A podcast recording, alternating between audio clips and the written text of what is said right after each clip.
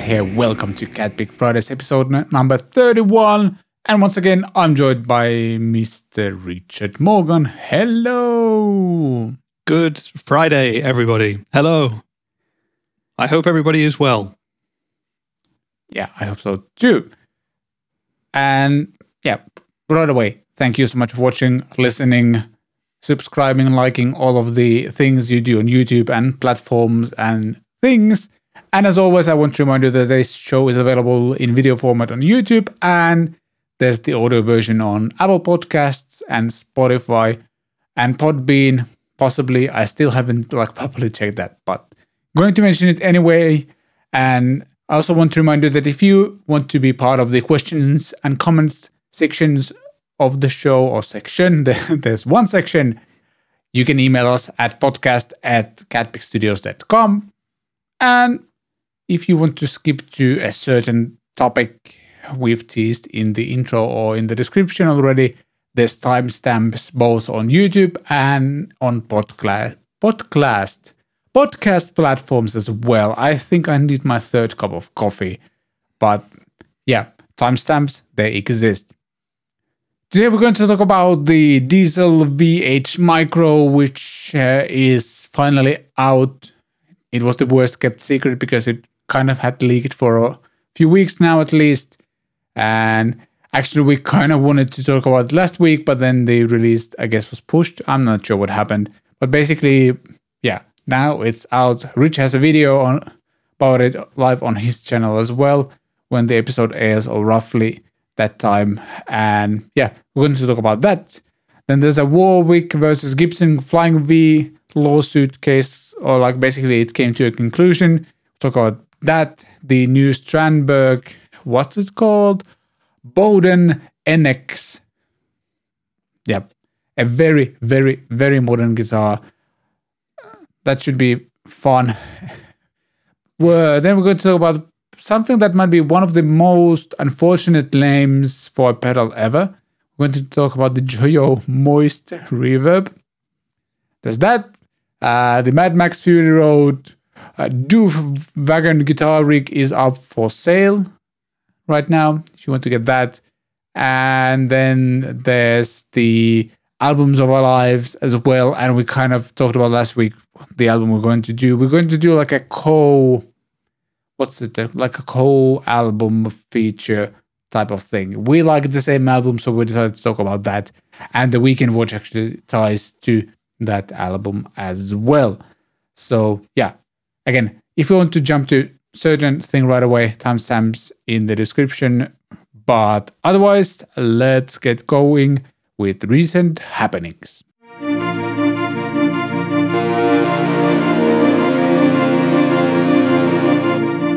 Oh yes, Diezel has finally released the VH Micro Amp Head and it's part of the Boutique Amp distribution, some mini head series and this is definitely a more high gain thingy. As you can see, the price is 2.99 at Thomann as of shooting this episode and yeah, Rich has a video out on this thing featuring Trey Xavier from Gear Gods and yeah, you know way more about this than I do, so please let us know what is it.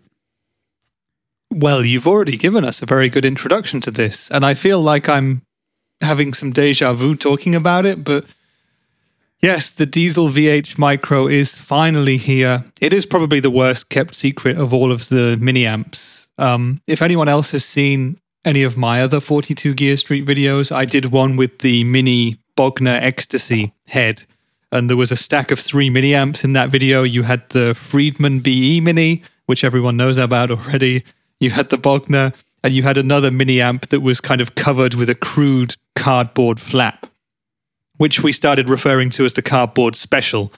And it seemed when I released the Bogner video about a month ago that everyone already knew what the cardboard special was. They were telling me, yeah, there's a new Diezel mini head under there, isn't there? And I was like, I can't say anything until the date in my head, which was September 23rd, which would have been last week. And they all seem to know about it. I Googled Diezel VH Micro, Diezel VH Mini, and found out that, yeah, this amp had been effectively leaked in Japan for a few months.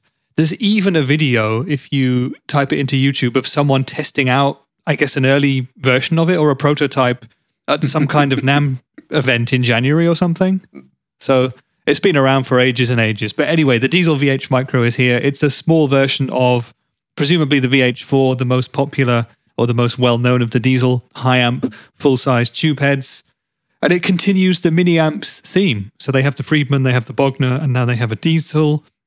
Presumably, there will be more to come because mini amps is part of the boutique amp distribution series of companies. So there are other amp brands like Morgan that they have where we could imagine small things.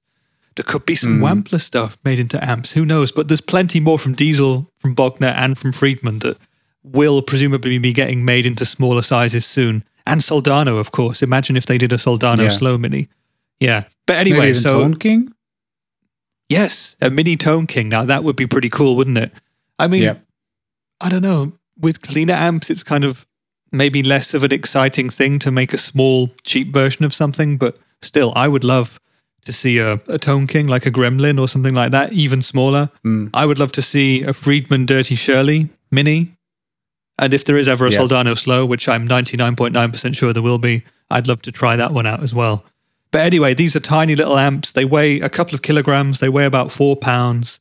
They have one channel, they're pretty simple. So the, the Diezel VH Micro has it has a volume control, it has a three band EQ, it has a presence control, and it has a deep control for the for the lower parts of the tone, and it has a gain control. Obviously, that's about it. It's a 30 watt Class D power amp. It's solid state, obviously. You've got an effects loop on the back. You can plug it straight into a computer and record. I think for me, what it is is a super cool way of getting whatever percentage that is of the full size Diezel VH4 tone into a tiny box and making it affordable for everyone. It's like if you really yeah. wanted to buy a Diezel and couldn't afford it, this is the perfect way to dip your toe into that water and try out that amp.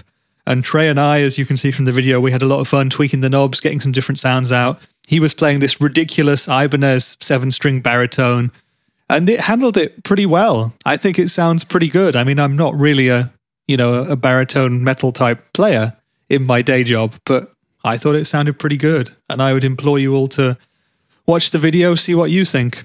Vlad, I would like to see you try this amp as well because I know that you metal a bit more than I do. I, I do indeed metal a little bit. And yeah, this is also like the VH4 is one of the amps like Metallica is known for as well. So if you want to get like that yeah. kind of tone, uh, actually like just before shooting this episode, I actually watched uh, Perfecto de Castro's video where he like really went for the Metallica thing, and yeah, it has that sound. So really cool little piece of gear. Like yeah, the whole microamp series is kind of exciting. I'm I'm more excited about something like this compared to like a pedal that would kind of have that amp sound. So yeah, I mean, yeah. there are Diezel pedals, for example, which cost roughly similar to what this mini amp head costs. So it's kind of like now, well, you could go for the pedal. There's a bunch of different Diezel pedals, or you could go for this amplifier, which is a totally different thing. I mean, they look super cool. They look a lot more expensive than they are, and they feel mm. good quality as well. And I just feel like it's a super cool little thing. I mean, for me personally, I do use a lot of pedals. I like pedals very much, but I can totally see myself in the next year or so collecting a couple of these mini amp heads because they're just so cool yeah. and fun to plug in. And I don't think I'm ever going to be in the position where I would want to or where I would be able to afford the full size heads. So it makes total sense to me. Yeah. Yeah, I mean, like a VH4 is a, such a specific type of amp for a sound that I might use like a few times a year. So unless like I really can't afford luxuries like this. I wouldn't probably get that amp either. But getting like a mini head, it's what 300 euros dollars. Yeah, this is very affordable. Really cool thing. Available in three to four weeks at Thomann. Maybe can you uh, quickly just while you're at Thomann search for the Diezel VH4 pedal or something? Let's see how much that costs. Yeah, there you go. VH4 pedal. There's Okay, 279, but is there two versions of this? Because it also presented me with VH. There have yeah, there have been many different versions of those pedals over the years. And so yeah, that Yeah, pedal is just 20 euros less than the mini head. And of course it's going to sound different and if you already have a clean amp that you use, uh, there's the full-size Diezel VH4 head which is closer to 3000 euros than 300. Yes. 2900 right now. So it's literally 10 times the price of that mini amp. Yeah. And I'm sure it doesn't sound 10 times as good. I mean, on the other hand, if you showed up to a metal gig with the mini amp or the full sized head, I think people would laugh at you 10 times more for having the mini amp. But once you plugged it in, and of course you can plug it directly into a PA, you know, volume is not going to be a problem whatsoever. And these things are actually very loud. You know, it's 30 watts hmm. at 16 ohms, I think they are. And that's loud enough to gig with in the vast majority of situations. Yeah. Yeah, and especially with all the like in ears and stuff people use nowadays, just makes sense. Uh, Yeah. like I've had the um, Hughes and Kettner Nano Amp series as well. Those were like 20 watts. Again, kind of similar thing like Class D power amp, I think. Those things were loud. Like if you want to play in an apartment, those are extremely loud actually Yep. for that type Yep. of thing. So, but yeah, it, it's kind of funny that the diesel VHO for pedal costs pretty much the same as the amp. And I gotta say, this is just so much cooler. It's like a real amp, and you don't need to It have like a a, real pedal amp. platform amp to use that. So that that's really really cool. Yeah. Uh, I, from the amps that have been released right now, I'm not sure which one I would get. Maybe like I'm kind of intrigued by the Friedman right now, just because um, for the very recent Harley Benton ALS video I just released, I used the new X Fireman, which pretty much goes for the Friedman BEOD sound. Uh, that like hot rodded Marshall type of thing is amazing. So Yeah. like Well, out I of the ones that, uh, yeah. Go ahead. Yeah. At 42 Gear Street, I shot a video on the BE Mini as well with Perfecto de Castro, Hmm. our good friend, and he made it sound absolutely amazing. He was playing I it with a Friedman Strat type guitar. He did a lot of neck pickup stuff and he tried to make it a bit less high gain than it often is because the BE Yeah. overdrive pedal for me personally it's it's got way too much in it. I use the Dirty Shirley overdrive pedal. I've got one of them and I have the internal gain trim pot down as low as it'll go and it still does too much gain for me. And the BE overdrive pedal has put me off in the past because of that. But hearing Perfecto de Castro play the BE mini head in that way made me really want that too. And I think that Yep. of the three which are already out, that might be the one that I would also choose. Yeah. But who knows? That um that video with Perfecto will be coming out, I guess, next month or something like that. I got to get it edited Yeah. and sorted. So yeah, but they're yeah. great. Looking forward to that. and that. you know, next year if if there are going to be more things like a Soldano, like more Friedmans, maybe Tone Kings, maybe Morgans, Mm. there's going to be so much great choice. And I expect that other companies will start doing stuff like this because it's just this is going to take a lot of sales away from other companies. I think. Yeah, and the thing is, like, uh, these things uh, also can work as a, like a is is the term gateway to like somebody who buys one of these. If at some point they actually have the funds, they might actually go for the bigger one as well. Yeah, Yeah, exactly. Like a lot, of the times that that's what happens. You get the budget version, then lo- then you get used to the sound. It becomes like part of your like guitarist identity, if you will. And if you suddenly have the means, uh, you get like you have an, an anniversary or something like you might go for the big head all of the sudden. That's how I've seen things like this happen many many times in the past. So yeah from a business strategist standpoint, this is a great idea as well. Yeah. Yeah. Can't wait to try this out. But let's jump to the next thing, which is Warwick versus Gibson Flying V battle. And basically, the German court rejects the Gibson's appeal against earlier defeat. And this is something that I've learned fairly recently is that uh, it's very difficult to like patent uh, like guitar body shapes, for example, in EU. I'm not hundred percent sure why, but what's kind of patentable or like trademark protected in US do- doesn't always work in EU. And we are checking out the Music Radar article, and basically there's a photo a guitar that looks exactly like a Flying V. And I can see why Gibson has sued them, but yeah. Yeah, I Uh, often mean, think about says- this kind of law as being, you know, I'm I'm making a very oversimplified version of it for myself, but I always think about it being a case of would I as a customer be confused if I saw both companies' products and they looked so identical that I didn't know which was which? You know? Yeah. And for me in this case, yeah, looking at that image, that looks like a flying V. It's funny. It's, I didn't yeah, even know that. Warwick made these instruments to be 100% honest with you. That's true. Yeah. But it's interesting again. I mean, we have, you know, another week of Cat Pick Fridays, another court case going on, and another one with Gibson, actually, because they're quite regularly Yeah. doing stuff like this. And it is very interesting to see how differently the EU law reacts to stuff compared to the Mm. North American ones. Yep. But I suspect that this case will run and run. And again, we really need to get someone with a legal background on to help us talk about this kind of stuff, don't we? Yeah, definitely. Also, also like, I kind of don't understand why they have to make it look exactly like the Gibson one. It's like with a V shape, it's fairly easy to make it at least a little bit different.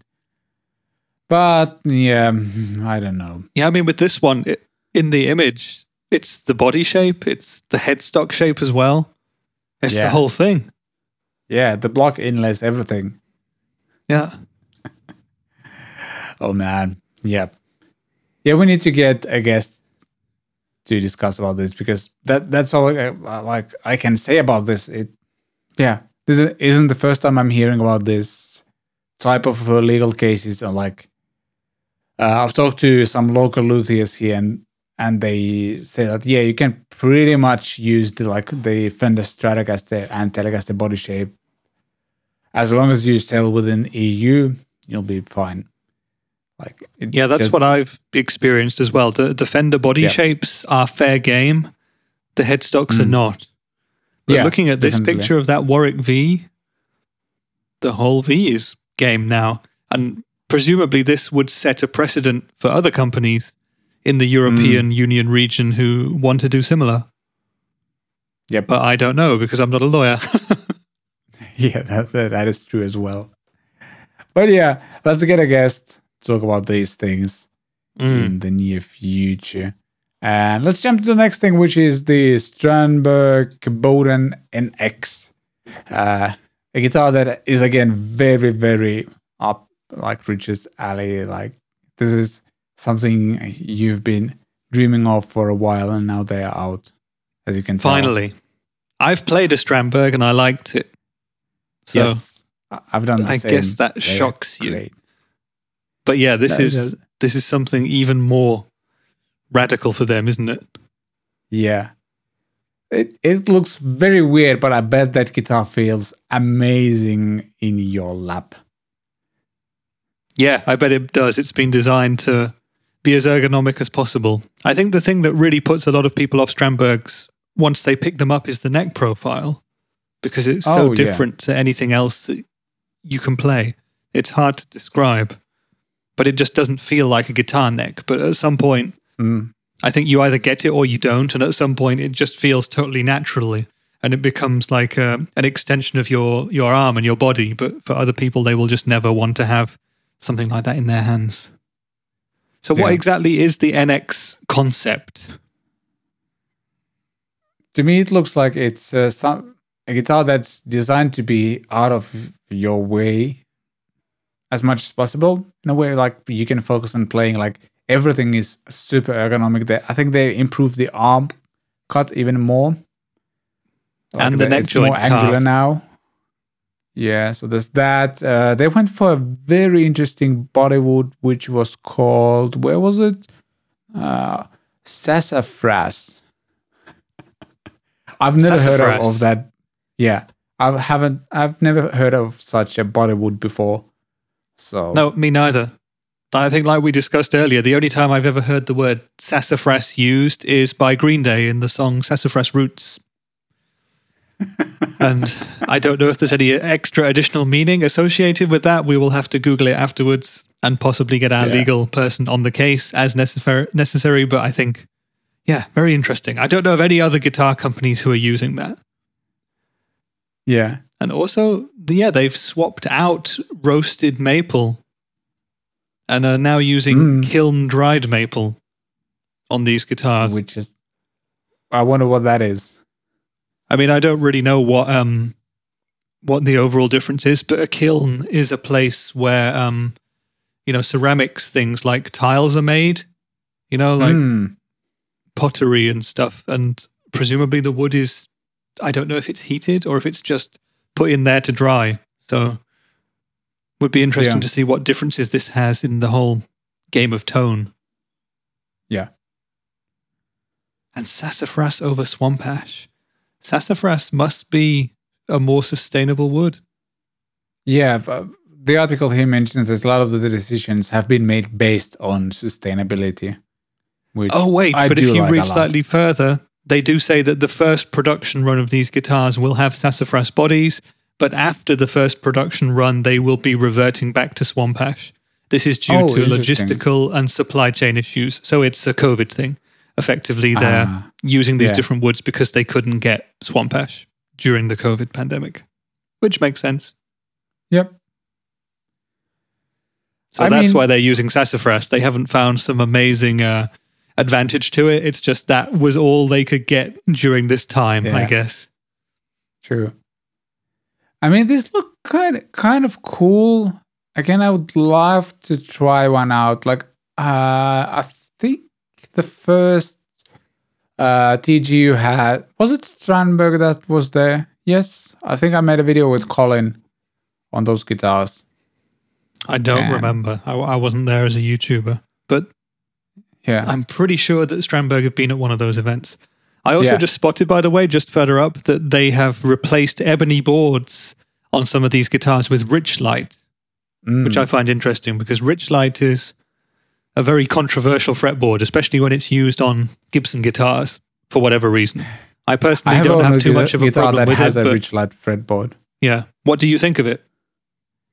I was fine with it. It to me it felt very close to ebony. It looked great. Yeah. It was really really dark, very kind of stable, and you don't have to like oil it or anything like that either. So Yeah, yeah, yeah. I, mean, I, I've been I didn't mind. I've been critical in the past of companies using things like Pau Ferro and Laurel instead of Rosewood, but I've actually played Richlite boards as well, and they they feel pretty good to me. Yeah. But all you have to do is Google the Gibson forums and check out the threads about Richlite, and you'll see what traditionalist Gibson fans think there. yeah, exactly. Yeah, But I, think again, a, a lot of this but- is about sustainability. It's about Yep. you know picking the right materials to not destroy the environment as much. yeah. I, I, I'd rather get a Richlite fretboard than like cut down too many ebony trees. Yeah, exactly. And you know, with a brand like Strandberg, I believe that the kind of people, you know, the players who are prepared to buy a guitar like this, they're clearly not interested in tradition in that way. Or at least they're not bothered about, you know, having traditional looks, designs, or feels. So, in terms of forward thinking, sustainable, innovative designs and woods, then they're totally fine to go in that direction. Yep, definitely. I'd love to be able to try one of these. I don't think we have a dealer in Finland, though I'm not 100% sure. I might be wrong as well about this one, but yeah. They are not like that cheap. I'm going to check whether these are available on Thomann, for example. I also noticed they have Fishman Fluence pickups, which is a, Oh, a cool true. thing. Yeah, Fishman definitely. Fluence are really in a lot of good high gain focused guitars at the moment. They're doing really, really well. Mm. Yeah. Uh, Yeah, I've definitely played some of these. Like I remember playing something like this at uh, TGU 18. Yeah, that one that you're looking at there, it looks like someone got one of the new Ibanez headless guitars and melted it, possibly in a kiln. So Yes, very possible. These aren't Yeah, I like mean, they're crazy amazing instruments, expensive either. this is the kind of guitar that I feel like you would show an extraterrestrial who came to Earth and wanted an instrument. They're so Could otherworldly. Uh. Yeah, they're they're amazing things. Yeah, I bet these are just incredibly comfortable to play. Yeah, Because it, That's it the looks main like, thing, isn't like it? yeah, picture refuses to load, but oh, there you go. It, it kind of looks cool.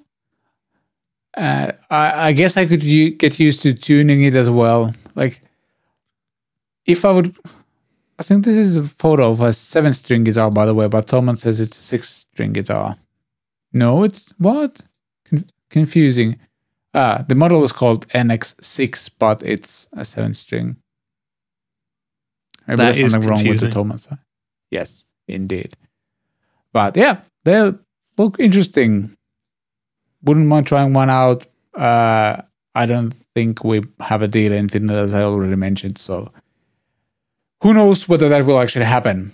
But let's jump to the next thing. to something that might be one of the most unfortunately named pedals of all time, the Joyo JF20 Moist Reverb. Checking out the Gear News article, and it says a 32-bit DSP pedal with an unfortunate name. and it's basically a very simple reverb pedal with three different settings decay, mix, and tone controls.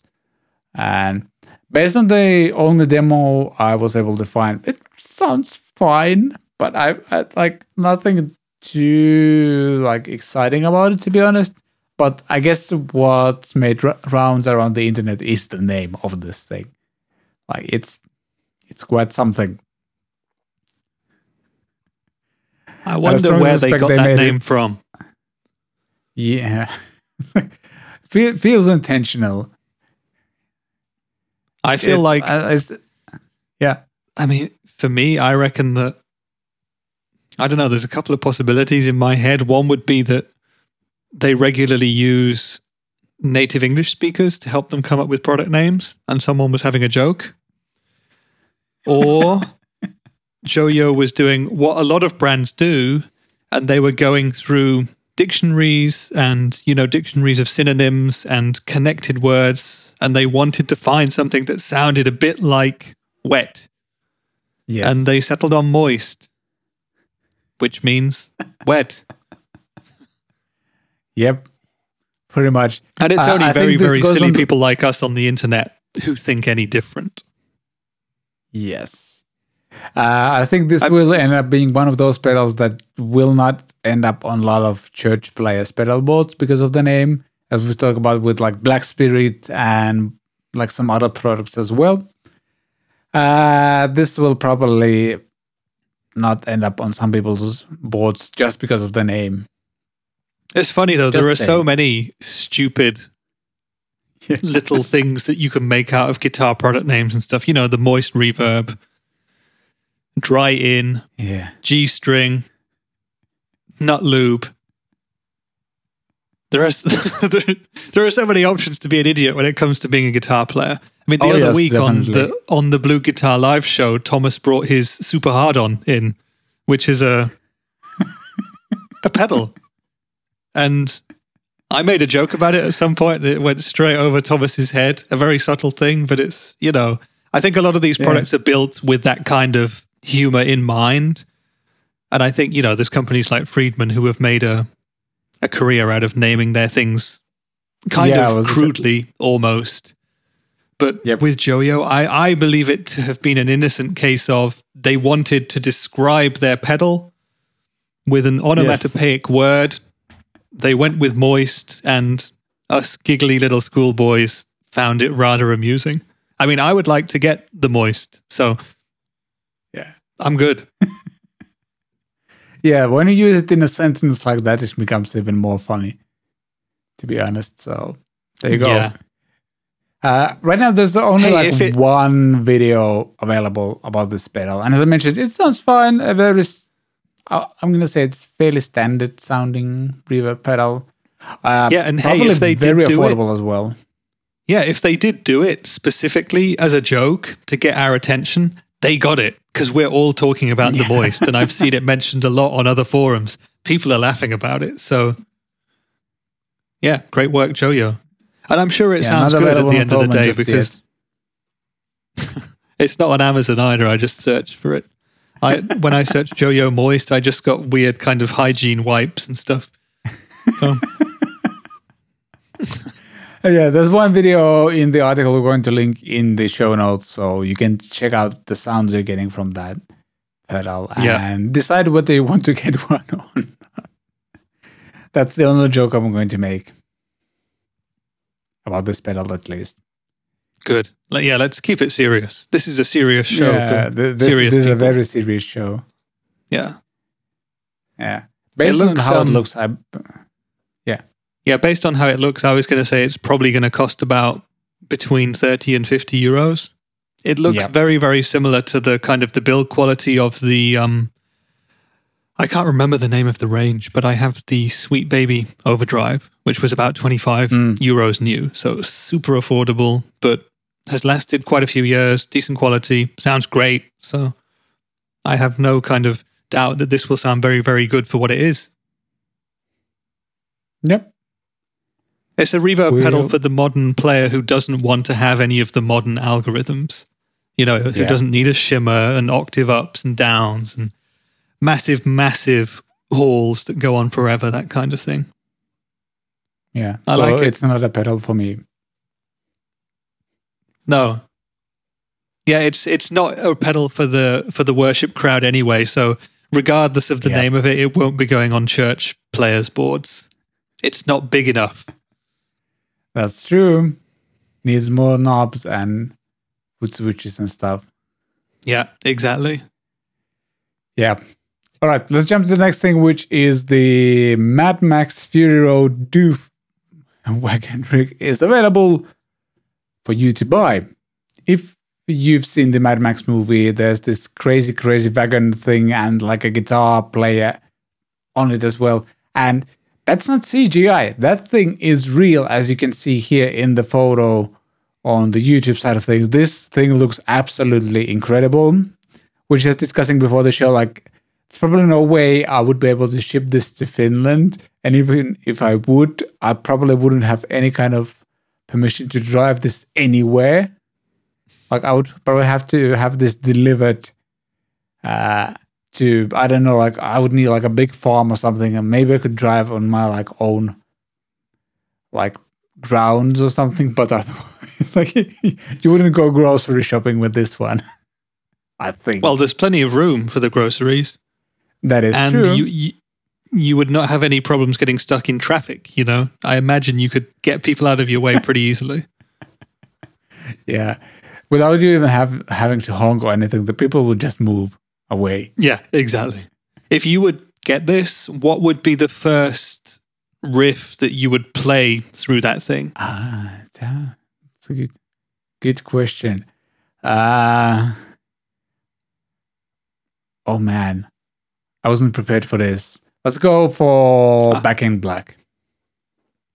So, somehow that's it's funny like this- because yeah, that that's that pure rock and roll acdc thing i was going to Yeah. say acdc as well like last night i was on the blue guitar live stream again and thomas and me did a, a jam at the start of tnt by acdc off their first album and that's just such a pure rock and roll thing that you can just imagine playing in front of a hundred 4x12s or something.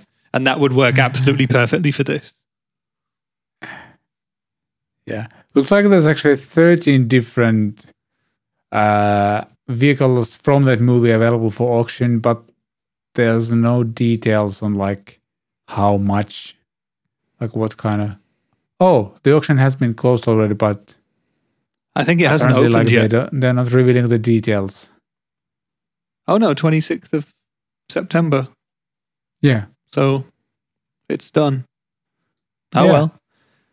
I know who's bought it. know. The the one person I can imagine buying it is Tyler Larson from Music Is Win.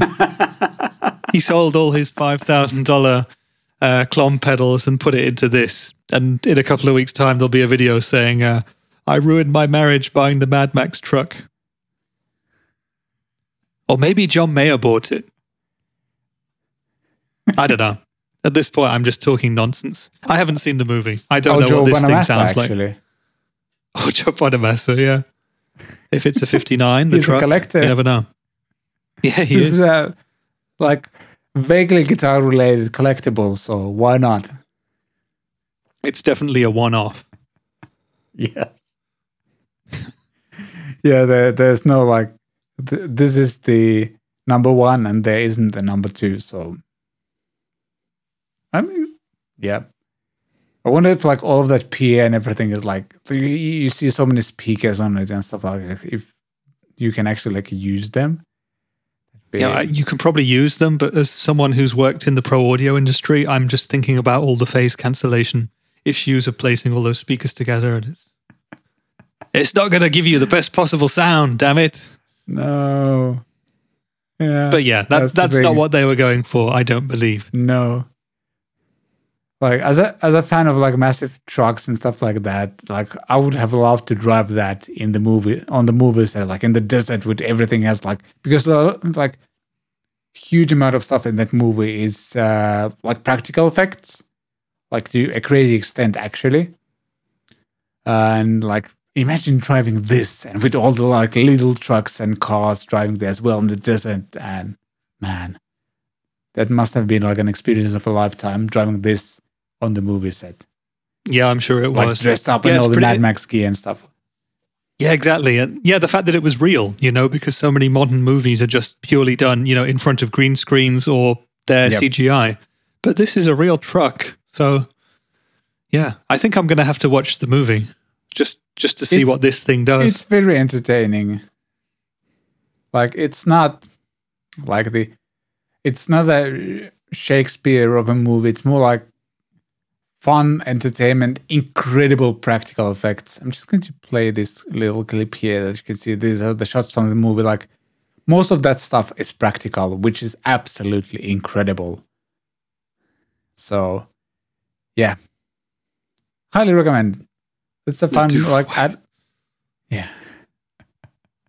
Oh yeah there's a bunch of drum sets as well on it. Ridiculous. On the back. Wow. yeah nice oh man Is he, was he playing a Gibson Firebird X or was it just me? No, he wasn't. there's a literal He fire was. coming off the guitar so maybe They probably just bought some old Kiss tour guitars. yeah could be could Yeah. be Very cool. Oh man, look at that. Look at that. How cool would it be drive like there? Just amazing. Well, it's up for auction. Go get it. Yeah. Somebody apparently might have bought it already, so yeah. Oh well. oh well. Next time we'll be ready. We're a few days too late. yeah. But yeah, re- I guess this is vaguely guitar related. I'm I just trying to imagine what it's like to play guitar while standing on that thing while you're driving in the desert with all the other cars driving next to you. Must have been fun. Yeah, I imagine it That's was. I, I'm, the- I'm just thinking about reverse parking into a parking space at the supermarket. It just that wouldn't be It's fun, would it? you kind of yeah, some something you kind of don't have to worry about. You just park wherever you want. I I guess. Yeah, if you just pull up in front of the front door, no one's going to tell you to move, are they? Nope. Pretty Yeah. much no.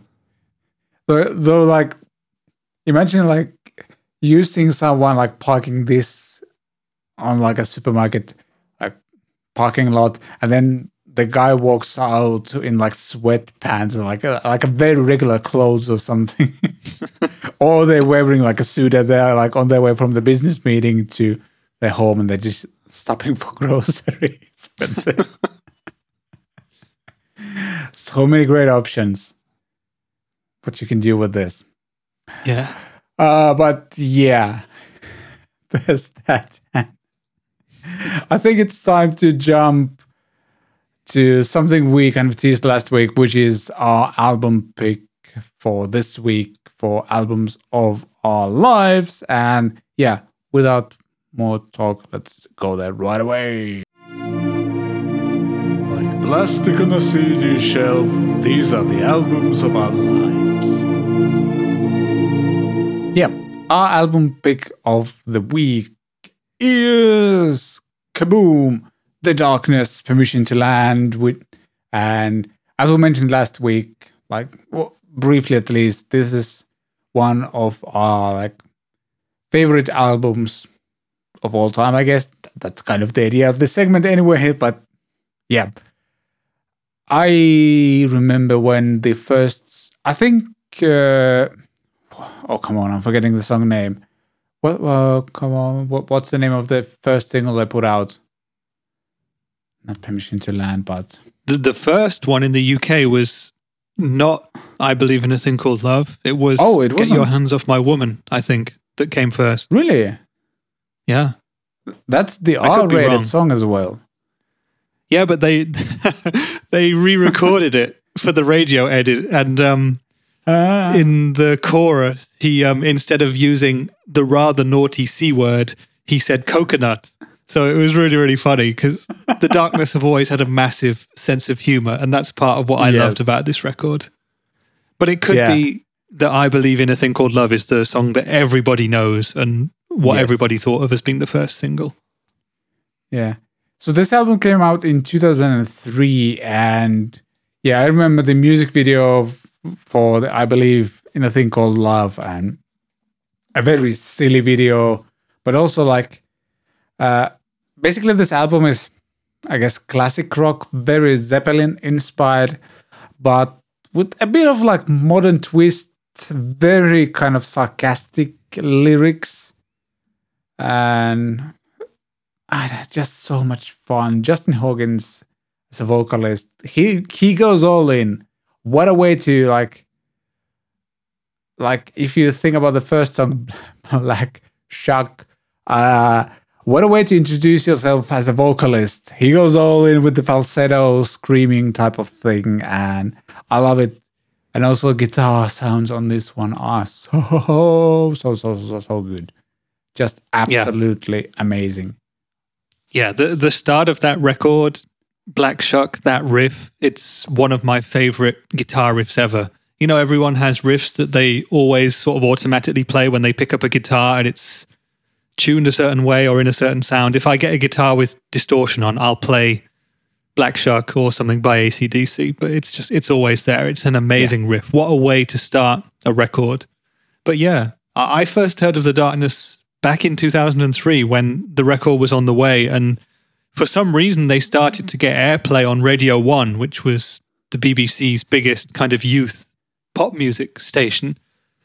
And the Yeah. first time I heard it, I thought, what on earth is this? It's one of those things where it just it catches you because it's so different and it sounds so crazy and Yeah. the vocals and the rock production was so different to anything else that was out there at the time because there was no one else doing that. And at first I thought it was very much influenced by Queen because that was the only thing I could compare it to. And I think it is in a way. I mean, I Yeah, think that they're massive Queen fans. You can hear it in the the way they write the songs, and I'm sure they've alluded to that in interviews as well. But yeah, they they have heavier bits. The songwriting is always amazingly well done. It's always so melodic and catchy, while at the same time having riffs that make you bang your head a bit. And the most divisive thing about the darkness, I think, is Justin Hawkins' vocal style. I've been through love hate phases with him and his way of singing, but now I'm in a place where I just think he's one of the best modern day vocalists out there. He has this Yeah. incredible range. He's so so good with it and he can do it live as well. He's absolutely amazing. And if you don't like the voice, if you don't like the theatrics, you're going to hate it, but I think he probably doesn't care, which is Yeah. another great thing about the band, yeah. Yeah, based on the live stuff uh, I've seen from him, he, he doesn't care. That's definitely like, yeah, I mentioned Zeppelin, but also, yeah, Queen is the second like huge influence because when you look at his like stage presence, there's a lot of like Freddie Mercury vibes as well. Like the way he kind of just presents himself and the way like he dresses and all of that. It's very what's the word obnoxious and kind of over the top and it's kind of cool actually. Like you feel like you don't get a lot of that kind like that kind of people like that kind of frontman anymore. And no, you don't. And it's like it feels in a way like it's all a big joke and they are mm. definitely having a laugh with it, but also I think they're deadly serious about the songwriting craft yeah. and making amazing records. And, and you can see that throughout the whole album. It's just, for me, it's just great song after great song after great song. And you have, you know, Black Shuck as a killer opening to the record with that amazing riff. It's a story, by the way, about uh, a local legend to them in the UK. Black Shuck is one of those, um, you know, kind of mythical giant black dogs that people see in the night. Mm. So representative of death, I assume. Oh, but yeah, I that's see. what Black Shuck is about. And then you have "Get Your Hands Off My Woman," which is again an amazing riff. And I just googled it, and that was the first single. So that was the first one oh. that I heard, and it just that's a bit heavier, a bit edgier, and like you say, mm.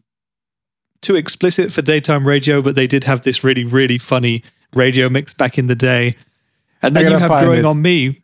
Yeah, you got to find it and listen to it. It's really good. Then you have Growing on Me, which was another single, which is more of a ballad.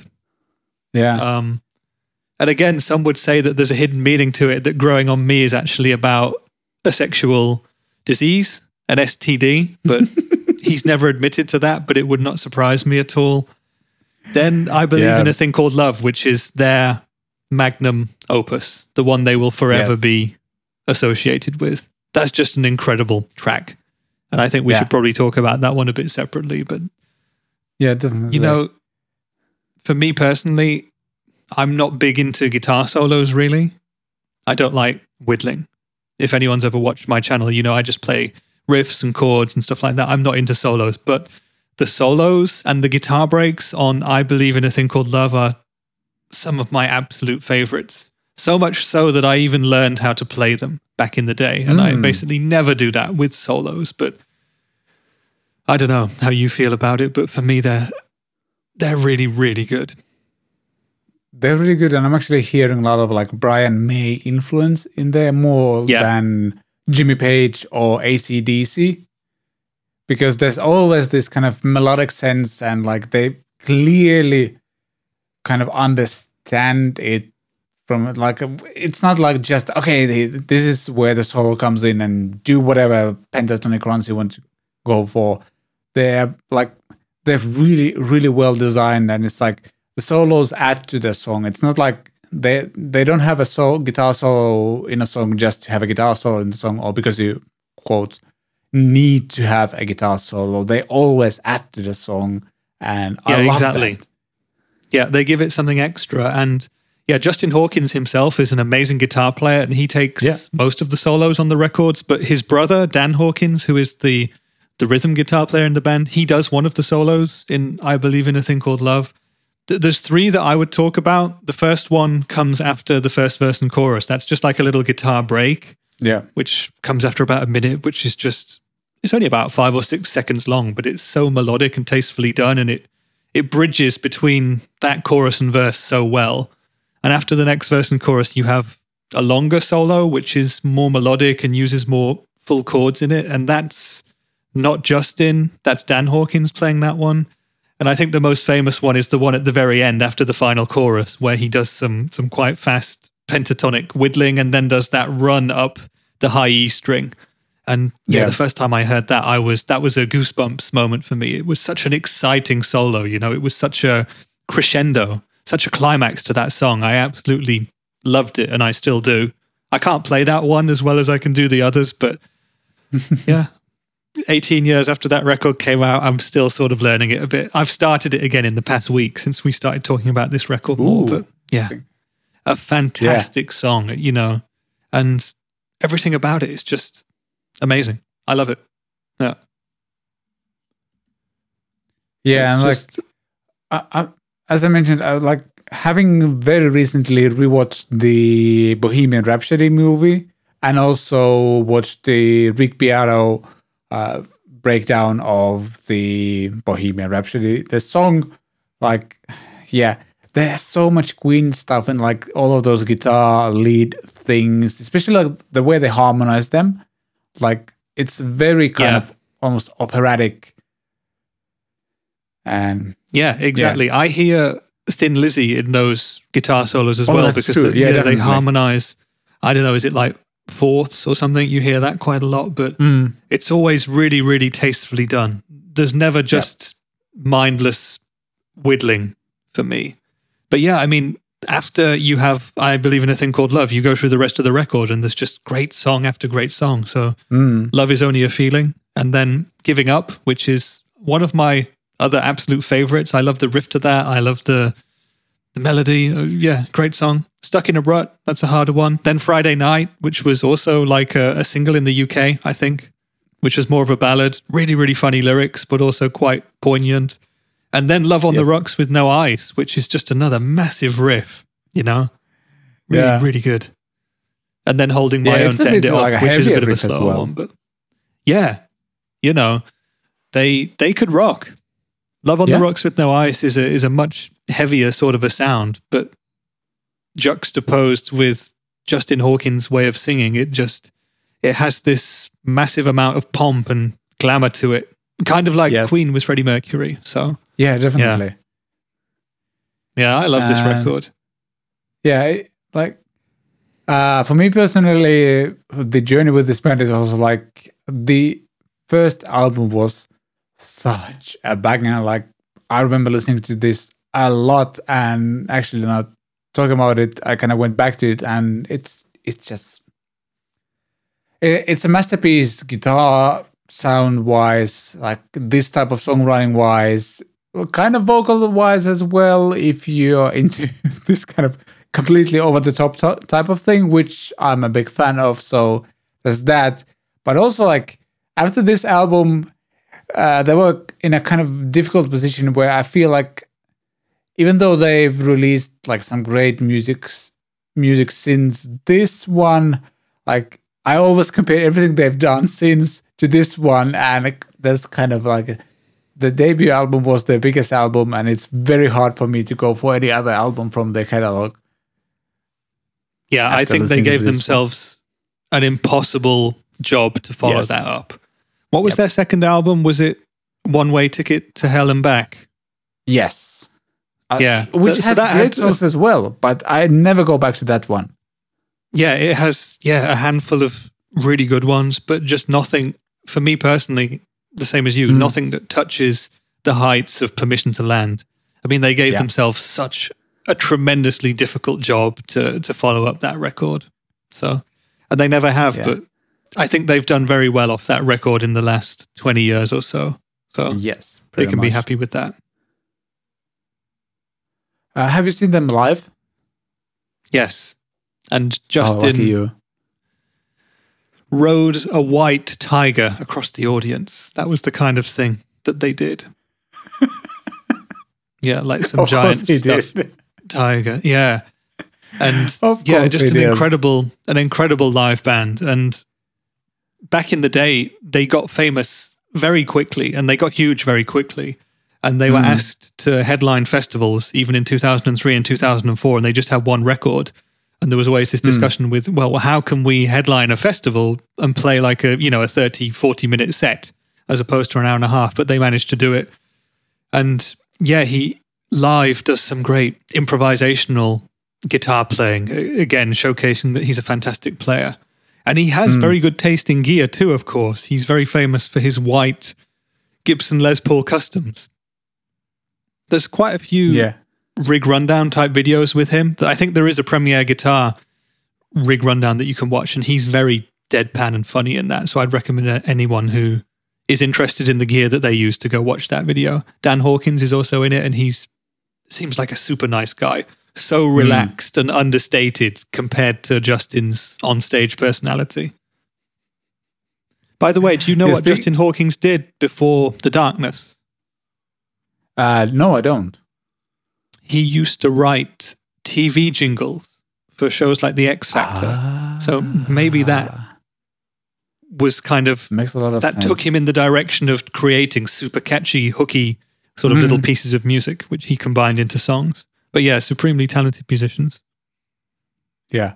Uh, I actually talked about this album with a friend of mine last week. We went for lunch and I was playing this album in my car. And he mentioned that he ha- had also seen the band live once. And at that point, uh, Justin was still uh, using like, he, he actually used Mesa Boogie dual rectifiers for a long time. And he, my friend mentioned that there was such a difference, uh, like guitar tone quality wise, between him and Dan. Is the brother right? Yeah. Yeah, like Dan. Dan is like Marshalls and Les Pauls, and then Justin has the dual rectifier and the Les Paul. Like the difference between the tone was very, very drastic. Although he did, my friend did mention also that it might have like partially be like Oh yeah, he told the story like later he read in an article that Justin at some point started to take his guitar tone more seriously when he wasn't like as messed up as he used to be in the early days of the band. That now, he's like taking that seriously as well, and like because like my friend mentioned that like Dan's sound was amazing live, like one of the best guitar tones he's ever heard live, and he's like my friend is like a pro level musician himself and has Yeah. gigged for twenty years around Finland and around a bit around Europe as well, I think. So like he knows his stuff and yeah, like the dual rectifier classic rock thing wasn't like really working for him as well. At least like when he was listening to that live.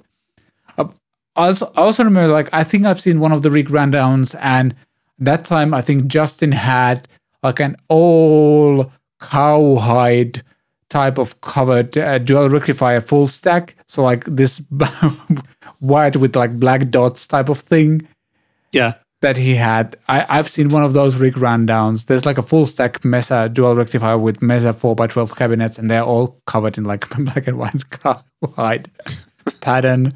It's quite something.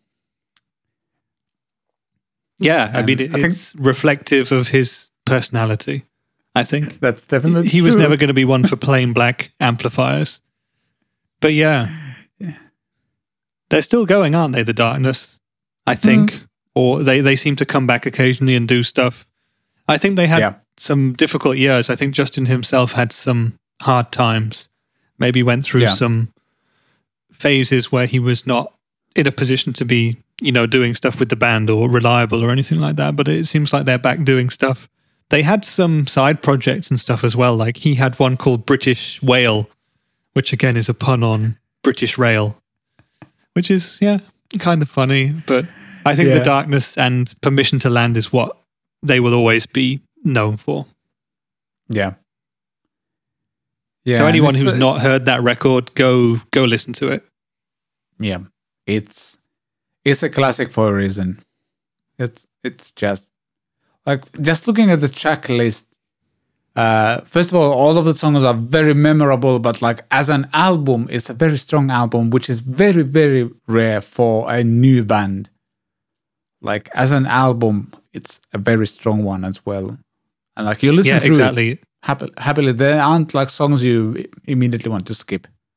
Yeah, I, I don't skip any songs on it, and it is quite rare, especially in this day and age. You know, the days of Spotify and TikTok to to listen to even a whole song on its own, but to listen to a whole album with ten songs on it is is probably quite rare. Maybe we're just showing our age by by saying that, but you know, this is an album with there's a couple of tracks which are slightly weaker than some of the others. Of course, you can't have you know hit after hit. That's just not possible. Yeah. But I can listen to the whole thing no problem whatsoever. And that's what Yeah. also helps to make it a great record, you know? Yep. Definitely. And actually, we want to talk about the band even more, but we're going to jump to the next section of the show, the weekend watch, because, yeah, we're going to talk about the darkness even more in just a second. Watch it. Watch it. Watch it. Watch it. Watch it. Watch it. Video. It's not like you have anything else to do. Yep. as I mentioned, the Weekend Watch is very heavily tied to the darkness because it's the darkness live at Astoria, and I don't quite remember when this actually aired, but they're playing. Basically, they're playing songs from the first album, and then maybe some other songs as well. And I guess in a way, this uh, uh, live production wise is very like early ish 2000s because like some of the edits like give give me like epilepsy almost like it's super fast paced cuts sometimes which is a bit annoying Mm. but like sa- like mixing wise and everything like the vibe the band is giving like the interaction between the band and the audience and everything is pretty damn amazing oh yeah and you can see the dual rectifiers there the Gretsch guitars Dan is playing Yeah, and of stuff like course, yeah, Dan Hawkins, he also always wore that Thin Lizzy shirt, didn't he? Oh, Like that oh, was that's his true. uniform in the band. I, I'm reminded of that when I see them now. But he's playing a, is that a Gretsch that he's playing? Yeah, that's a Gretsch. Might even be like a baritone Gretsch. Looks a bit longer scale to me. yeah. I could be wrong, but like, yeah, in some of the songs he's playing Gretsch, then in some of the songs he's playing the different Les Pauls he has. And Yeah. I think they actually like go for a few different tunings as well on their guitars because they seem to swap guitars based on the song they're going for. Like, Yeah, off the top of my it's, uh, head, um, Yeah. most of Permission to Land, if not all of it, is in standard tuning. They use a capo on some songs, or at least I bought the tab book back in the day, and that's how I was learning Mm. it. And I know that a couple of the songs, like um, Friday Night and Giving Up, you have a capo on the second fret. So, oh, I see. but they are Yeah, all be. standard tuning, I think. Uh, I'm not hundred percent sure. Like, okay, maybe maybe like for the tab book or like that that book, they have been like transposed. But I feel like some some of the riffs sound like they might be played in either standard D or like a drop D, maybe even. Yeah, There's some like yeah, the w- the way the chords are voiced on the album sounds like there's that happening on some of the songs at least. But I could be wrong as well. I think I can But see from sure- this video that we're watching without sound that they're playing Black Shuck. yeah, It just that's also, that's a song that Justin doesn't play on as well, so that gives it away a Yeah. little bit. That's true. Yeah, but I mean, like this live sounds amazing. It sounds Yeah. so so good. And yeah, highly highly recommended. Like, if you want to get like a proper introduction to the band, you might as well start with this one as well. Like, it's it's really cool to check out the band, like their live show, and they sound amazing here, and then they sound even better on the album. So uh, You're right yeah, though, uh, like that that video, the edits come every second and a half. It's yeah, quite it's, it's tiring very to watch, fast-paced. I don't know. The whoever was directing this was like a bit, maybe, maybe done a bit too excited. Yeah, but perfect Nuts. for the TikTok generation, you know? That is true. Keep people's focus on the video. Yeah, I think they're playing like through the whole album. Because yeah, I, mean, I think back in the day they basically had to do that because they didn't have that much Yeah. more. that's true. Yeah. yeah, I, I I don't remember. There might be like a cover or two on this in this show as well, but I'm not hundred percent sure. It's been a while since I've watched the whole thing.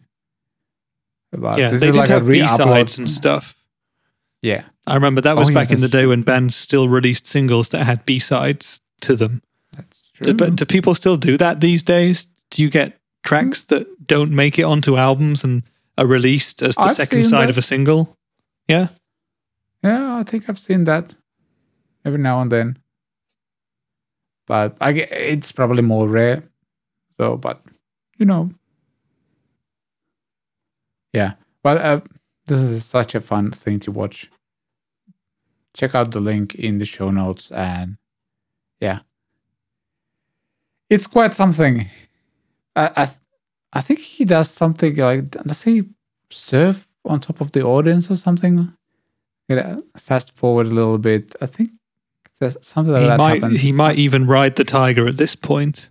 If you go more towards the end, is there a tiger? I don't know if they were doing that Is when this happened. somewhere? He also switches outfits every couple of songs. It seems. Yeah, he, he does it like Beyonce. every time I skip, there's a new, yeah, there's a new outfit. Yeah, a new Why not? catsuit. Yeah, yeah. I mean, they were also Uh, the, the stage show and the theater of it is almost as important as the music Oh, in some yeah. ways. You know, definitely. look how into it that crowd are. Also, yeah, again, I'm going to come across like an old man here, but look how many people are just in the music there. Not one person is holding up a mobile phone to film this. yep. They're all just enjoying the music. I mean, this is possibly in the days before people had decent video phones, of course, but That's that's true. There you go. there he is. In there he the goes, crowd. riding through the crowd. Oh, he does have some, some security, and is, is he playing like a solo while he's doing it? So it Yeah. seems. He's riding on the back of his security man, isn't he? Yeah, Yes. very cool. Okay. yeah, especially in this like well, a little bit post-COVID times, but still like COVID affected times. This looks so weird, like somebody surfing in the midst of the crowd. Uh, yeah, thing. But I hope one day we'll be back to this so do I. because this this looks fun. Yeah, But yeah, that is the weekend watch, and I I'm gonna say if you watch this, you're going to have a lot of fun. It's it's a great show to check out. And yeah, that wraps up this week's Cat Pick Fridays. Thank you so much for watching and listening. Links to everything we mentioned here in the description, and as always, there's few different ways to support what we do in the show notes as well, including the songwriting course and some affiliate links to Thomann and stuff like that. And yeah, there's Rich's video for the Diezel amp and Rich's channel as well. If you're into like in-depth guitar stuff, check it out as well. And yep, that's it really. Have a great weekend. Thank you so much for watching and listening. Bye podcast. Bye podcast.